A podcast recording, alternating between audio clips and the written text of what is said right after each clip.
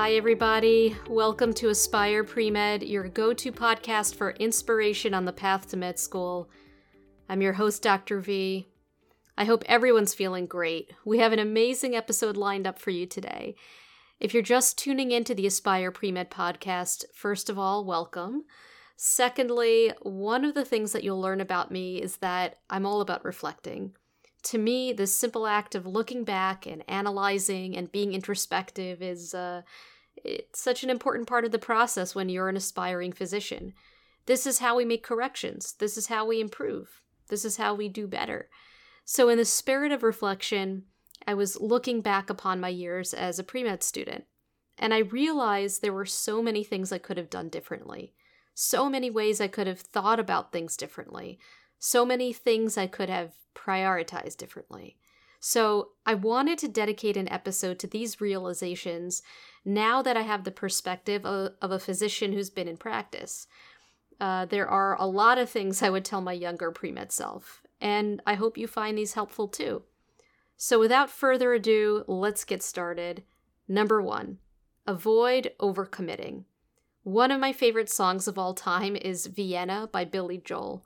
Definitely worth a listen. So, if you don't know it, he basically starts off by singing, Slow down, you crazy child, you're so ambitious for a juvenile. And that was me when I first started out in my pre med career. Uh, I bit off more than I can chew in terms of course load.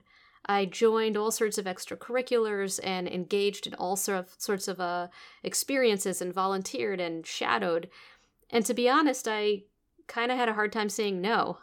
And what ended up happening, first of all, um, it was exhausting. Uh, secondly, I was shortchanging my progress in just about everything I did.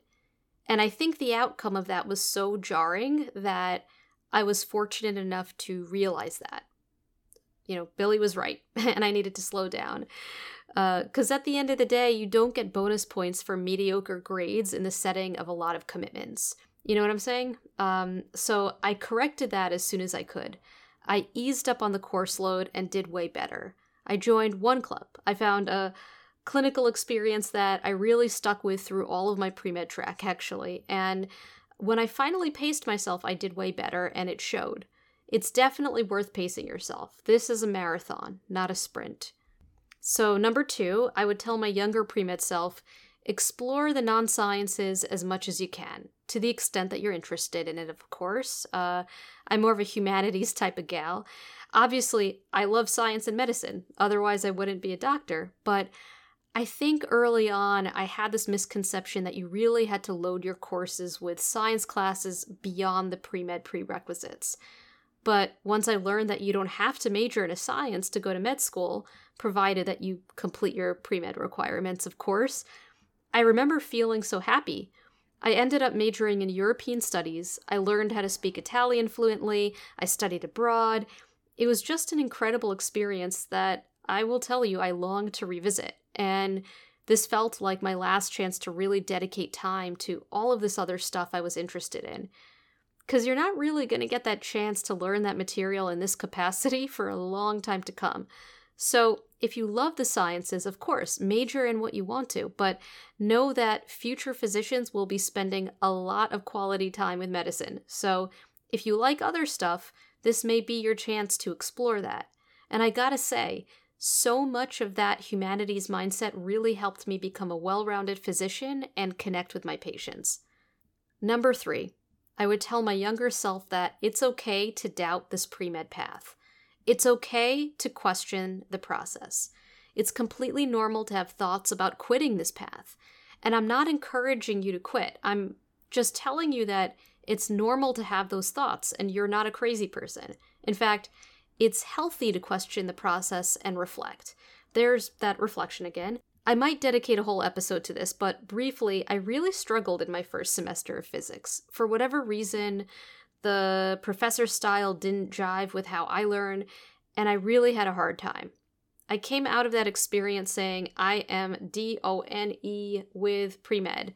Like, stick a fork in me, I'm done, done. I did not like it. And at that time, I made this assumption that this must be what medicine is going to be like. And I quit pre med. So uh, at that time, I explored other things.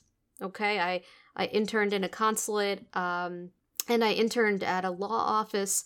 And it was at the latter that I realized I really missed my time volunteering at the hospital. I missed my mentor, I missed learning about medicine, and it was through this experience, deviating from that path, that I found my way back again. I remember being so scared meeting with my pre med advisor to tell her I was coming back, and we just had an honest conversation. I thought that this was such a failure on my end, but I remember her telling me that she was really proud of me for being so introspective. I was floored. So I returned to the pre med path with a renewed sense of purpose. I did the work to figure out what I needed to do to succeed in physics, so when I took that second semester, it was way better. In fact, I found myself enjoying parts of it, and while there's a bunch of stuff not really relevant to medicine, there are quite a few physics concepts that are used in physiology that's helpful to understand. Like I said, I'm not specifically advocating that you quit pre med. Everyone's situation is different. This essentially put me a year behind in the pre med process. So I, I ended up with a gap year. But honestly, for me, I needed to take that journey to know that medicine was right for me. I, I needed to do that. I needed to explore other things, and I needed to take this circuitous route. But again, it was that detour that invited introspection, and it really fueled my passion for medicine in the end.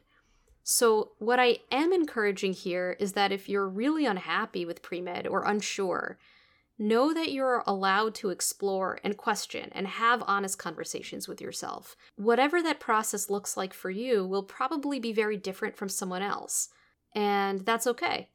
Maybe the outcome of those honest conversations is that you realize that you are destined for something else that plays to your strengths better. Or maybe, like in my case, those honest conversations will lead to a journey that ultimately uh, will solidify your desire to become a physician. And again, now I have unique experiences that have informed my practice and have made me a more well rounded physician. I have a lot more advice for my younger pre med self, but we'll save those for another time. In the meanwhile, I hope you found these helpful. And on that note, if you're enjoying Aspire Premed, help us get the word out so we could keep putting out great content that you enjoy. If you like today's episode, please give us a follow and show us some love by rating us on your podcast platform of choice. I can't thank you enough for your support. Thanks for listening, everyone, and I'll see you next time.